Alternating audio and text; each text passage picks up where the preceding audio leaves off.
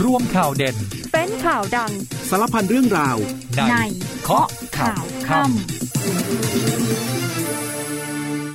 19นาฬิกา30 นาที สวัสดีครับ ต้อนรับคุณผู้ฟังทุกท่านเข้าสู่ช่วงเวลาของรายการเคาะข่าวค่ำครับ วันนี้เราเจอกันวันจันทร์ที่ 9 มกราคม 2566 คุณผู้ฟังอยู่กับผม นิวพลวัตผู้พิพัฒน์ครับ วันนี้หลากหลายข่าวสารสำคัญมากมายนะครับ ก็มีเรื่องของการเปิดนะครับเปิด 2 เปิดนี่ยแล้วก็มีเรื่องของการตัดด้วย 1 ตัดนะครับเปิดแรกก็คือจีนเขาเปิดประเทศตั้งแต่เมื่อวานนี้แล้วนะครับทำให้วันนี้ประเทศไทยก็มีโอกาสต้อนรับนักท่องเที่ยวกลุ่มแรกจากจีนที่เดินทางมาถึงบ้านเราแล้วนะครับในช่วงเที่ยงที่ผ่านมา ก็เป็นกลุ่มนักท่องเที่ยว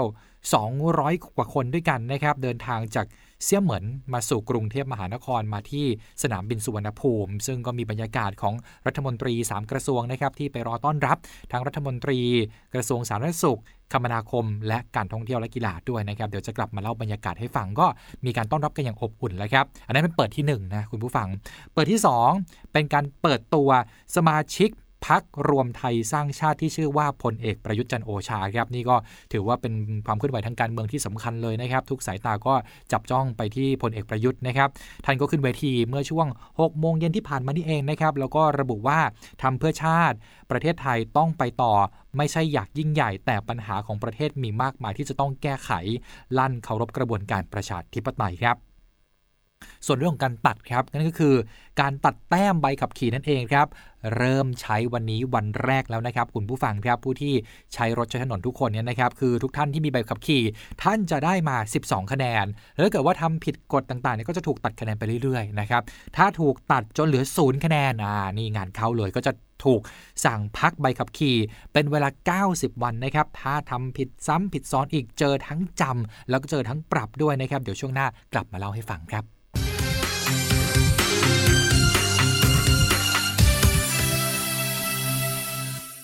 19นาฬิกา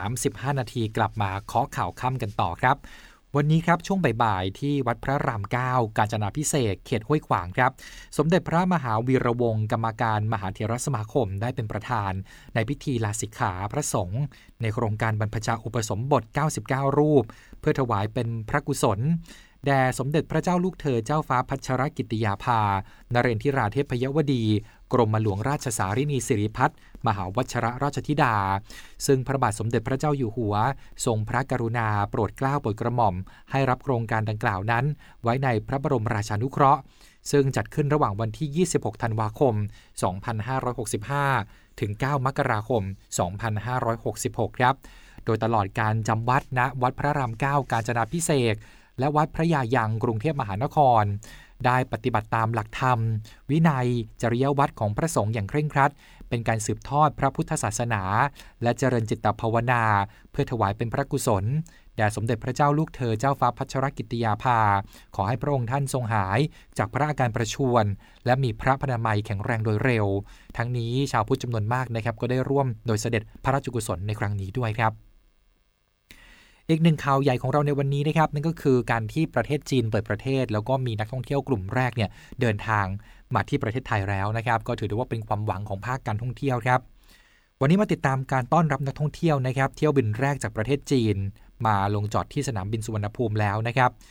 รัฐบาลจีนเนี่ยเขาเปิดให้ประชาชนออกเดินทางท่องเที่ยวต่างประเทศได้แล้วนะครับ ซึ่งแน่นอนว่าประเทศไทยก็ติดท็อป 3 1 ใน 3 จุดหมายปลายทางที่ชาวจีนอยากเดินทางมามากที่สุดนะครับ ในช่วงเที่ยงวันนี้ครับเที่ยวบิน MF 833จากเมืองเซี่ยเหมินได้นำผู้โดยสารถึง 269 คน เป็นกลุ่มแรกนะครับที่เดินทางจากประเทศจีน มายังท่าอากาศยานสุวรรณภูมินายอนุทินชาญวิรกูลรองนายกรัฐมนตรี และรัฐมนตรีว่าการกระทรวงสาธารณสุข พร้อมด้วยอีก 2 รัฐมนตรีด้วยกันนะครับ ก็คือรัฐมนตรีจากกระทรวงคมนาคม และรัฐมนตรีจากกระทรวงการท่องเที่ยวและกีฬาเนี่ยรวมถึงผู้บริหารทั้ง 3 กระทรวงก็ไปให้การต้อนรับนักท่องเที่ยวอย่างอบอุ่นครับ นายศักสยามชิดชอบรัฐมนตรีว่าการกระทรวงคมนาคมได้กล่าวว่า เรื่องนี้ได้มีการเตรียมความพร้อม รองรับนักท่องเที่ยวจากต่างประเทศ ที่จะเดินทางเข้ามาที่ประเทศไทย คาดว่าจะมีจำนวนเพิ่มขึ้นนะครับในปี 2566 ประมาณ 7-10 ล้านคน จากเดิมที่ก่อนการแพร่ระบาดของโรคโควิด -19 ก็มีจำนวน 20.5 ล้านคนครับทางนี้ยืนยันนะครับว่าไทยมีมาตรการที่เหมาะสม เราให้ความสำคัญกับความปลอดภัยด้านสุขภาพ ตามมาตรการป้องกันโรคโควิด -19 แล้วก็มีความพร้อมในการอำนวยความสะดวก และการให้บริการกับนักท่องเที่ยวในการเดินทาง ซึ่ง 3 กระทรวงหลักนะครับก็คือกระทรวงคมนาคม กระทรวงสาธารณสุข และกระทรวงการท่องเที่ยวและกีฬา ได้ประชุมร่วมกับหน่วยงานที่เกี่ยวข้อง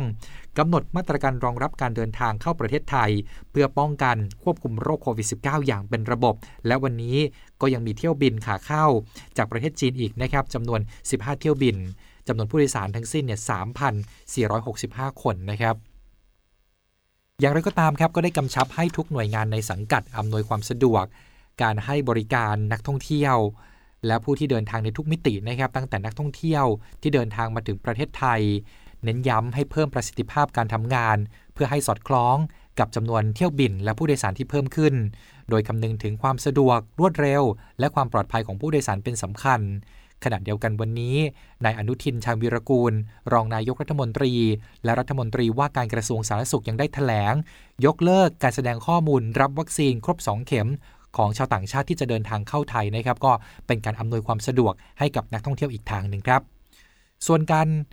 ดูแลเรื่องของโรคนะครับกรมควบคุมโรคกระทรวงสาธารณสุขวันนี้ก็มีการรายงาน สถานการณ์ การแพร่ระบาดของโควิด -19 ในประเทศไทยรายสัปดาห์ครับ ก็เป็นข้อมูลในวันที่ 1 ถึง 7 มกราคม 2566 นะครับ มีผู้ติดเชื้อรายใหม่ อันนี้เป็นตัวเลขรายสัปดาห์นะเน้นย้ำกันก่อนนะครับ 997 คน เฉลี่ยวันละ 142 คน รวมผู้ป่วยสะสม2ล้าน51,481 คนครับ ขณะที่มีผู้เสียชีวิตรายใหม่นะครับรายสัปดาห์ 58 คน เฉลี่ยวันละ 8 คนจากโควิด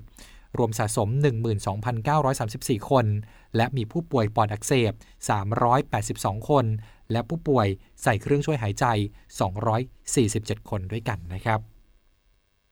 ก็ช่วงนี้มีชาวต่างชาติเดินทางมาเที่ยวไทยกันเพิ่มมากขึ้นนะครับ คนไทยเองก็อย่าลืมดูแลสุขภาพกันหน่อยนะครับ อย่างที่เราเคยทำช่วงโควิด -19 ระบาดหนักๆนั่นเองนะครับทำกันต่อไป ไม่ว่าจะเป็นการสวมใส่หน้ากากอนามัยนะครับ การล้างมือบ่อยๆ แล้วก็ดูแล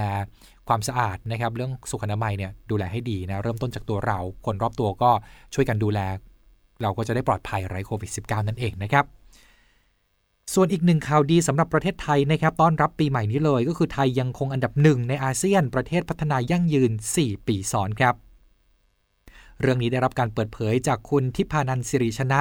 รองโฆษกประจำสำนักนายกรัฐมนตรีนะครับที่เล่าให้ฟังว่า จากรายงานการพัฒนาที่ยั่งยืน ซึ่งเขาได้ประเมินจากดัชนีเป้าหมายการพัฒนาอย่างยั่งยืนของสหประชาชาติ 17 ข้อ ไทยเราได้คะแนนรวมทั้งหมดเนี่ย 73.13 จากทั้งหมด 100 คะแนนทำให้ประเทศไทยเป็นประเทศที่มีประสิทธิภาพในการพัฒนาที่ยั่งยืน เป็นอันดับที่ 44 ของโลก และเป็นอันดับหนึ่งในอาเซียนนะครับ แล้วเราก็ยืนหนึ่งมา 4 ปีซ้อนแล้วในอาเซียนนี้ ตั้งแต่ปี 2562 ครับ โดยที่ดัชนีการประเมินไม่ได้มีเพียงแค่มิติเศรษฐกิจเท่านั้นนะครับ แต่ยังครอบคลุมไปถึงมิติการพัฒนามนุษย์ เศรษฐกิจ สิ่งแวดล้อม สันติภาพ และความยุติธรรม รวมไปถึงแนวทางดังกล่าวนั้นยังสอดคล้องกับการพัฒนาประเทศ ภายใต้ยุทธศาสตร์ชาติ 20 ปี ทั้ง 6 ด้านของไทย ที่มุ่งพัฒนาประเทศให้มั่นคง มั่งคั่งและยั่งยืน โดยที่ไม่ทิ้งใครไว้ข้างหลังครับ ล่าสุดนี้โครงสร้างพื้นฐานของประเทศไทยทั้งทางกายภาพก็คือรถรางเรือเครื่องบิน และทางดิจิทัล 5G พัฒนาอย่างเห็นผลเป็นรูปธรรมนะครับและล่าสุดรัฐบาลก็ยังประสบความสำเร็จ ในการขับเคลื่อนแนวทาง BCG โมเดลการพัฒนาเศรษฐกิจอย่างยั่งยืน ที่สามารถประกาศเป็นเป้าหมายกรุงเทพ ในการประชุมเอเปก2022 ที่นานาประเทศก็ยอมรับแล้วนะครับ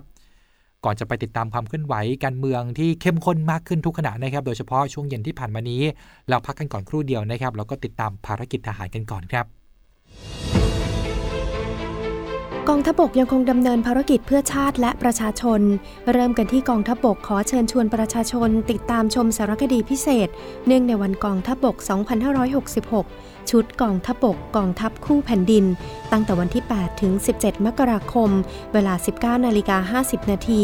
หลังรายการ VR Soldier ทางช่อง TV5 HD ออนไลน์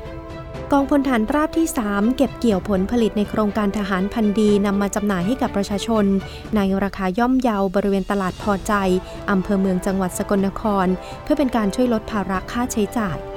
กองร้อยเคลื่อนที่เร็วกองพันฐานราบที่ 1 กรมทหารราบที่ 8ส่งกำลังสนับสนุนภารกิจกองกำลังสุรศักดิ์มนตรีเพื่อลาดตระเวนตามแนวชายแดนพื้นที่รับผิดชอบ ป้องปรามการกระทำสิ่งผิดกฎหมายทุกรูปแบบ ไม่ให้เข้ามาภายในราชอาณาจักรไทย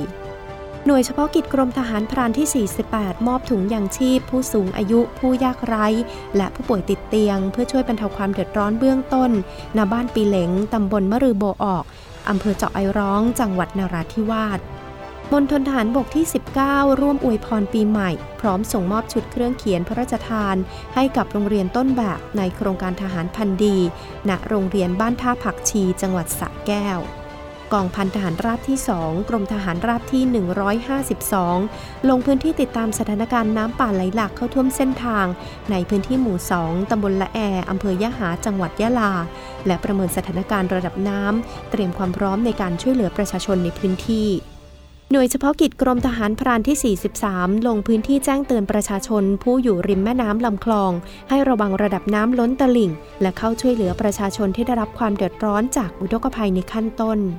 หน่วยเฉพาะกิจกรมทหารพรานที่ 35 ร่วมทำแนวกันไฟในพื้นที่ป่าชุมชนบ้านวังผา หมู่ 4 ตำบลแม่จะเราอำเภอแม่ระมาดจังหวัดตาก เพื่อป้องกันไฟป่าในช่วงฤดูหนาวฤดูแล้ง ปิดท้ายกันที่กองพลที่ 1 รักษาพระองค์ จัดกำลังพลจิตอาสาพระราชทาน ร่วมทำความสะอาดกำจัดวัชพืช และปรับปรุงภูมิทัศน์ เพิ่มความปลอดภัยให้กับผู้เดินทางสัญจรณซอยมอเตอร์เวย์ 5 แยก 2 เขตสะพานสูง กรุงเทพมหานคร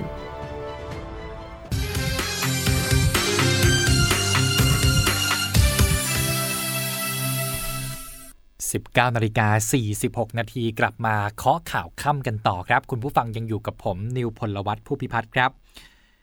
ช่วงนี้เนี่ย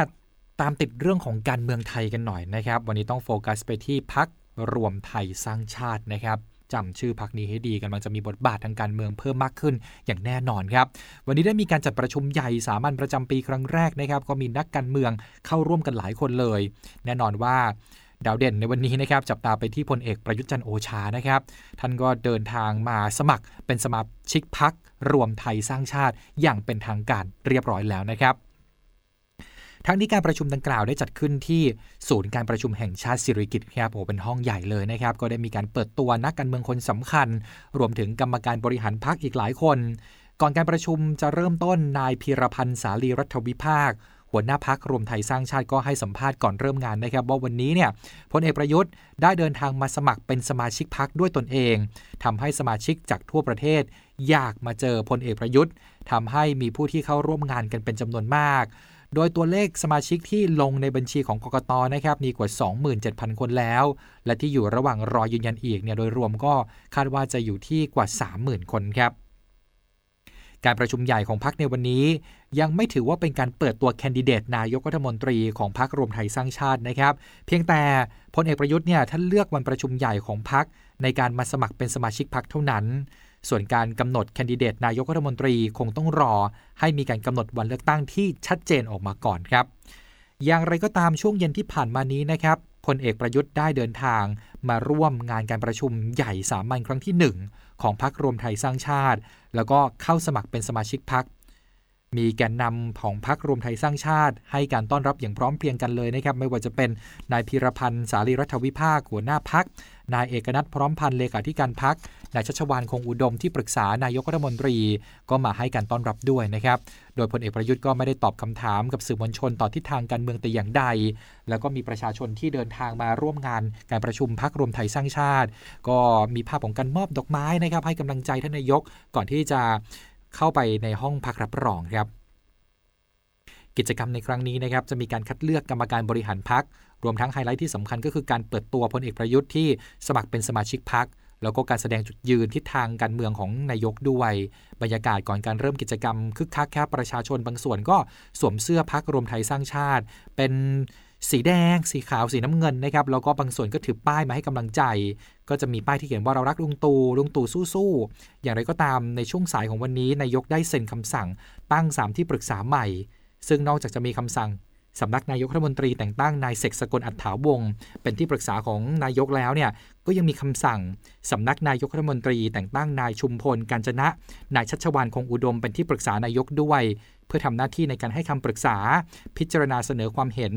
และข้อเสนอแนะต่างๆ ตามที่นายกมอบหมาย เพื่อให้การบริหารราชการแผ่นดิน และการขับเคลื่อนงานของรัฐบาลนั้นเป็นไปอย่างมีประสิทธิภาพที่สุดครับนายชัชวานกับนายชุมพลเนี่ยนะครับก็ถือว่าเปิดตัวเข้าเป็นสมาชิกพรรครวมไทยสร้างชาติเรียบร้อยแล้วด้วยนั่นเองนะครับก็คงทำงานใกล้ชิดกันเลยกับท่านนายกครับขณะเดียวกันเนี่ยทางสำนักเลขาธิการนายกรัฐมนตรีได้ออกเอกสารแจ้งว่าพลเอกประยุทธ์ ได้มีความประสงค์จะขอลากิจนะครับในวันนี้เนี่ยวันจันทร์ที่ 9 มกราคม ตั้งแต่เวลาบ่ายโมงเป็นต้นไปนะก็ทางนี้เพื่อปฏิบัติให้เป็นไปตามระเบียบสำนักนายกรัฐมนตรีว่าด้วยการลาของข้าราชการ 2555 คือท่านนายกก็ลาปฏิบัติหน้าที่ในวันนี้นะครับเป็นการลากิจนะก็ไปร่วมกิจกรรมทางการเมืองนั่นเองนะครับ ในส่วนของพลเอกประวิตยวงสุวรรณรองนายกรัฐมนตรีและหัวหน้าพักพลังประชารัฐกล่าวสั้น ๆ ถึงกรณีที่พลเอกประยุทธ์นั้นได้ไปร่วมเปิดตัวเป็นสมาชิกของพรรครวมไทยสร้างชาตินะครับ พลเอกประวิตยบอกว่าก็ขอให้ประสบความสำเร็จ ทางนี้ได้มีสื่อมวลชนซักถามด้วยว่า ห่วงอะไรหรือไม่ที่นายกเนี่ยจะมาเล่นการเมืองเต็มตัวแล้ว พลเอกประวิตยปฏิเสธตอบคำถามนี้นะครับก่อนที่จะเดินทางเข้าร่วมพิธีเปิดงานสัมมนาเชิงวิชาการลดความเสี่ยงเดิม ป้องกันความเสี่ยงใหม่ สู่สังคมเท่าเทียมภัย ด้วยแผนปอพอชาตินั่นเองนะครับ ก็นี่ก็เป็นความเคลื่อนไหวทางการเมืองที่เกิดขึ้นนั่นเองนะครับ จริง ๆ ข่าวต่อมามันก็ถือว่าเป็นประเด็นสังคมที่เกี่ยวกับการเมืองอยู่เหมือนกัน คือมันมีกระแสว่านักการเมืองเนี่ยเข้าไปมีส่วนเกี่ยวข้องนะครับ เป็นถึงอดีตรัฐมนตรีนะครับ อดีตรองนายกรัฐมนตรีด้วยนะครับ ก็จริงๆแล้วเป็นเรื่องของความสัมพันธ์ชู้สาวกับหญิงที่มีครอบครัวแล้วนั่นเองนะครับ วันนี้เรียกได้ว่ามาตามนัดครับนายสิทธาเบี้ยบังเกิดนะครับเลขาธิการมูลนิธิ ทีมงานทนายประชาชน ได้ออกมาเปิดเผยถึงกรณีที่ลูกความ รับคำปรึกษา หลังทราบว่าอาดีต รองนายกรัฐมนตรี มีความสัมพันธ์กับภรรยาของเขา คือนายสิทธาเนี่ยบอกว่าเรื่องนี้เกิดขึ้นเมื่อปลายปี 2565 แล้วก็ไม่นานนะครับ โดยภรรยาของลูกความทำงานอยู่ที่โรงแรมรู้แห่งหนึ่ง โดยช่วงเดือนตุลาคมที่ผ่านมาสังเกตเห็นว่าภรรยามีท่าทีเปลี่ยนไป จึงติดตามพฤติกรรม แล้วก็พบข้อความในโทรศัพท์ของภรรยาอ่าเจอว่ามีแชทพูดคุยกับชายคนหนึ่ง ในลักษณะชู้สาวแล้วก็ยังมีภาพถ่ายเปลือยกาย และได้ทราบว่าฝ่ายชายนี่เป็นบุคคลใดนี่คือคือรู้แล้วว่าฝ่ายชายคือใครเนี่ย แล้วก็บอกเลยว่ารู้สึกตกใจครับ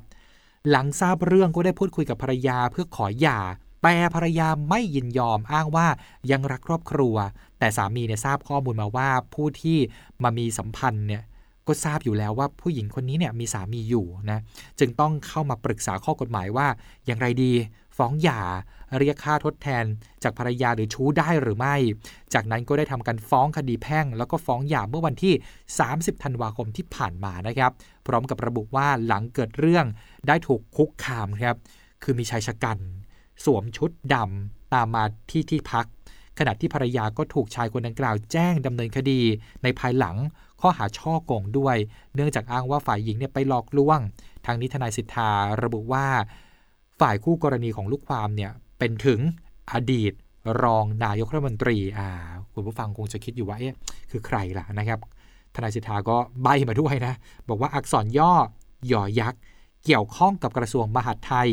ชอบตีกอล์ฟแต่ไม่ชอบสนามกอล์ฟเอาพาย และมีอายุมากแล้ว อืมนะโอ้เริ่มน่าจะเดากันออกนะครับทางนี้เนี่ย ในประเด็นที่มีชายชะกันไปคุกคามลูกความของตนนั้นนายสิทธาก็ระบุว่า ได้ทำเรื่องร้องขอไปยังผู้บัญชาการตำรวจแห่งชาติแล้วนะครับ เพื่อขอให้คุ้มครองความปลอดภัยให้กับลูกความด้วยนะครับ และในวันที่ 21 มีนาคม ปีนี้แหละครับ 2566 นะครับจะมีการขึ้นศาลเยาวชนครอบครัวกลางในคดีดังกล่าวด้วยนะ ออก็นำมาเล่าสู่กันฟัง เพราะว่ามันก็สะท้อนถึงหลากหลายมิตินะครับ ทั้งปัญหาสังคมเรื่องของปัญหาชู้สาวผิดศีลธรรมนะครับแล้วก็อาจจะเกี่ยวข้องกับเรื่องการเมืองด้วยนะครับ ก็เดี๋ยวลองดูกันต่อไปนะครับว่าบุคคลคนนี้คือใครแล้วแต่ละฝ่ายเนี่ยจะออกมาให้ข้อมูลกันอย่างไรต่อไปนับจากนี้นะครับ เชื่อว่าอีกไม่นานคงจะมีความชัดเจนเพิ่มมากขึ้นเรื่อยๆนะครับ ตามต่อกันที่ความคืบหน้าอีกหนึ่งปมร้อนนะครับ คดีอธิบดีกรมอุทยานแห่งชาติ เรียกรับสินบน วันนี้ผู้บังคับการปปประบุว่าเตรียมสอบเพิ่มพยานในคดี อธิบดีอีกนะครับ ก็หากไม่มาตามกำหนดนัดหมายเดิมเนี่ยก็จะมีการออกหมายเรียกซ้ำทางนี้ไม่ได้ให้ความร่วมมือกับพนักงานสอบสวนก็อาจจะเปลี่ยนสถานะจากพยานเป็นผู้ร่วมกระทำผิดได้ วันนี้พลตำรวจตรีจรูนเกียรติปานแก้ว ผู้บังคับการตำรวจปราบปรามการทุจริต และประพฤติมิชอบ หรือปปป ท่านเปิดเผยถึงความคืบหน้า การสืบสวนสอบสวนในคดี อธิบดีกรมอุทยานแห่งชาติสัตว์ป่าและพันธุ์พืช เรียกรับเงินจากผู้ใต้บังคับบัญชา ท่านผู้บังคับการป้องกันและปราบปรามการทุจริต และประพฤติมิชอบเนี่ยนะครับบอกว่าคดีนี้พนักงานสอบสวนปปปมีหลักฐานในคดีแน่นหนามากพอแล้ว แต่การสอบสวนยังจำเป็น ต้องเรียกบุคคลที่มีชื่อ ปรากฏบนซองบรรจุเงินมาให้ปากคำในฐานะพยานด้วยนั่นเองนะครับ ซึ่งมี 14 รายชื่อด้วยกัน ส่วนชื่อหน่วยงานมี 7 หน่วยงานนะครับ จึงได้ออกหมายเรียกหัวหน้าหน่วยมาให้ปากคำด้วย โดยหมายเรียกรอบแรกระบุให้พยานเข้าให้ปากคำช่วงวันที่ 11 ถึง 12 มกราคมนี้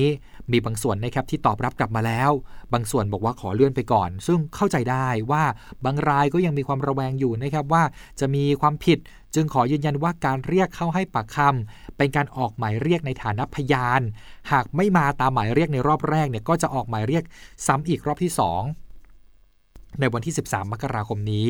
หากยังไม่ให้ความร่วมมือนะครับ พนักงานสอบสวนก็จะลงพื้นที่ไปสอบสวนด้วยตนเอง และอาจจะเข้าข่ายเปลี่ยนสถานะจากพยานเป็นผู้ร่วมกระทำผิดได้เลยนะครับ ส่วนการสืบสวน ตรวจสอบเส้นทางการเงินของผู้ต้องหา นอกจากเงินของกลางที่อายัดได้ในวันจับกลุ่ม ยังได้ส่งรายการทรัพย์สินให้กับปปงพิจารณาอายัดไว้ตรวจสอบตามขั้นตอนต่อไปด้วยนะครับ สำหรับอธิบดีกรมอุทยานแห่งชาติสัตว์ป่าและพันธุ์พืชในฐานะผู้ต้องหาของคดี ตอนนี้ให้การพักเศษนะครับพนักงานสอบสวนได้แจ้งให้ทราบแล้วว่า หากต้องการให้ปากคำในชั้นพนักงานสอบสวน ก็สามารถประสานเข้ามาได้เลย แต่ยืนยันคดีนี้มีหลักฐานเพียงพอที่จะเอาผิด คาดว่าจะสรุปคดีได้ตามกำหนดก็คือ 30 วัน นับจากวันที่จับกลุ่มนั่นเองครับ มาดูความคืบหน้าเหตุ ชุดลาดตระเวนทหารพรานศูนย์ปฏิบัติการกองทัพภาคที่ 3 กองกำลังผาเมือง ยิงปะทะคาราวานลักลอบขนยาเสพติดเข้าประเทศนะครับบริเวณแนวตะเข็บชายแดนเขต บ้านหนองปากกล้วยหมู่ที่ 15 เป็นหมู่บ้านบริวารของบ้านป่าลานตำบลม่อนปิ่น อำเภอฝางจังหวัดเชียงใหม่ครับห่างจากแนวตะเข็บชายแดนไทยเมียนมาประมาณ 2 กิโลเมตรเท่านั้นนะครับทางกองบังคับการควบคุมฝ่ายทหารพรานส่วนปฏิบัติการกองทัพภาคที่ 3 ได้เสริมกำลัง 4 ชุดปฏิบัติการเข้าไปเคลียร์พื้นที่ในช่วงบ่ายที่ผ่านมา ซึ่งผู้บัญชาการกองกำลังผาเมือง ก็คือพลตรีสุภเริก สถาพรผล พร้อมด้วยผู้บังคับการตำรวจภูธรจังหวัดเชียงใหม่นำกำลังเจ้าหน้าที่ตำรวจครับอายการแล้วก็ทีมแพทย์นิติเวชร่วมในการตรวจสอบพื้นที่เกิดเหตุยิงปะทะ พบกลุ่มคาราวานขนยาเสพติดเสียชีวิตในพื้นที่ ก็พบ 6 ศพด้วยกันนะครับแล้วก็สามารถยึดกระเป๋าเป้บรรจุยาเสพติดได้รวม 18 เป้ เบื้องต้นเป็นยาเสพติดชนิดเคตามีน แต่ขณะที่ทางเจ้าหน้าที่กำลังทำการตรวจพิสูจน์ศพผู้เสียชีวิต นะครับก็ได้มีการลำเลียงยาเสพติดออกจากพื้นที่เกิดเหตุนั้น ปรากฏว่ามีกลุ่มคาราวานขนยาเสพติดอีกจำนวนหนึ่ง ดักซุ่มอยู่บริเวณแนวตะเข็บชายแดนนะครับได้ใช้อาวุธปืนยิงใส่เจ้าหน้าที่ จึงเกิดการยิงปะทะกันอีกครั้งเนี่ยยิงกันอยู่นาน 5 นาที เจ้าหน้าที่ทุกคนปลอดภัยนะครับขณะนี้ทางทหารพรานได้ตรึงกำลังเฝ้ารักษาการ แล้วก็เร่งลำเลียงยาเสพติดออกจากที่เกิดเหตุแล้วเหลือเวลาอีกประมาณ 1 นาทีนะครับ เรามาติดตามเรื่องของการตัดแต้ม ใบขับขี่กันหน่อยนะครับ ก็เริ่มต้นวันนี้ทุกคนจะมี 12 คะแนนนะก็ก็จะโดนหักไปนะครับ หากว่าท่านกระทำความผิดนะครับ ตัดหนึ่งคะแนน ถ้าขับรถเร็วเกินกำหนด ไม่สวมหมวกนิรภัย ไม่คาดเข็มขัด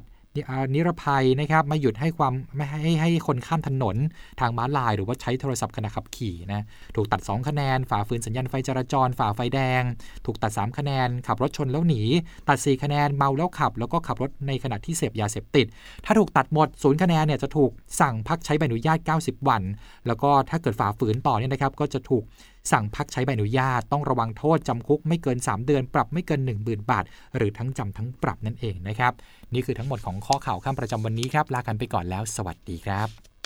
สุขใจวัยเก๋ารายการสุขภาพสำหรับเตรียมพร้อมเข้าสู่สังคมผู้สูงวัย วันอังคารที่ 10 มกราคมนี้ พบกับเคล็ดลับในการดูแลสุขภาพช่องปากของผู้สูงอายุที่เป็นโรคเหงือก โรคยอดฮิตในวัยเก๋าติดตามชมได้ในรายการ สุขใจวัยเก๋าทุกวันอังคารเวลาบ่ายโมงครึ่งทางททบ5และช่องทางออนไลน์ได้ที่ Facebook และ YouTube TV5 HD ออนไลน์ กข่าวทั้งวันให้คุณรู้ข่าวไม่ตกประเด็น ช่วงเคาะข่าวค่ำกับพิธีกรคนข่าว พบกันทุกวันจันทร์ถึงวันอาทิตย์ไม่ควรพลาด เพราะคุณจะไม่ตกข่าวที่คิดแล้วเคาะ ทุกวันส่งตรงถึงคุณ ตั้งแต่เวลา 19นาฬิกา30 นาทีถึง 20นาฬิกาโดยประมาณ ทางสถานีวิทยุในเครือกองทัพบบก